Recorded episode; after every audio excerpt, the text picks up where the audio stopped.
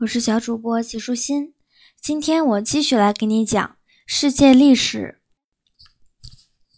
魔针和魔法药粉，指南针和火药。在马可波罗回到祖国的同一时期，一种魔针和魔法药粉开始被欧洲人谈论着。这两件东西能做一些不可思议的事情。有些人说是马可波罗从中国把这些东西带过来的，但是如今我们知道，最早是阿拉伯水手将这些令人惊奇的东西从中国带到了地中海，这样欧洲人才知道了它们的存在。小魔针是其中一件奇妙的玩意儿，这种小魔针一旦放到一根稻草上，或是将它的中间部分托住，无论你怎么用力的转。它都会永远指向北方。这样的针被装在一个盒子里，叫做指南针，它也被称为罗盘。你或许想不到这样一个小东西会有多大的魔力，不过无论你信不信，这个小东西真的令新事件的发现为可能。或许你玩过这样的游戏，将一个小朋友的眼睛蒙住。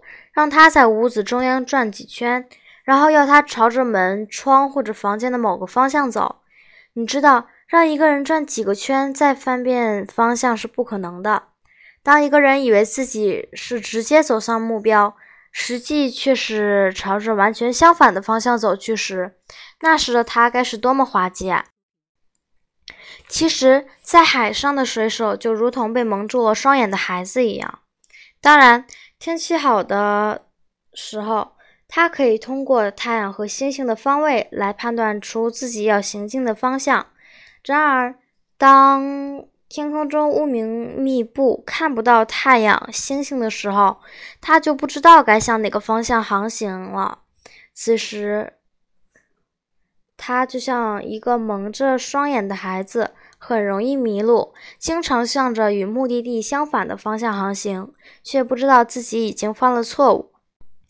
在使用指南针之前，大多数水手都不去离岸边太远的地方，他们总是在视线能看到岸边的范围内航行。这样做的主要原因就是担心自己或许会找不到回去的路。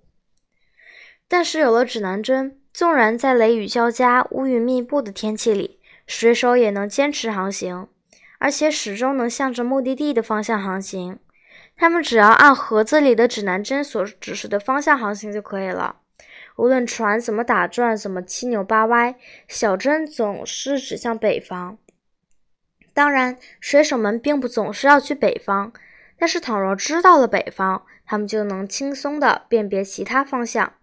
南方就是与北边完全相反的方向，东方就是北方的右手方。而西方就是北方的左手方，他们只要掌好舵，让船沿着目的地的方向航行就可以了。不过，在指南针出现后的很长一段时间里，水手们都不敢用它，在他们看来，这些小针是被施了某种的魔法。使用这种魔针后来会带来什么后果？水手们一般都很愚昧和迷信。他们担心，倘若带着指南针上船，指南针或许会使他们的船惹上魔咒，给他们带来厄运。火药是另一个所谓的魔法药粉。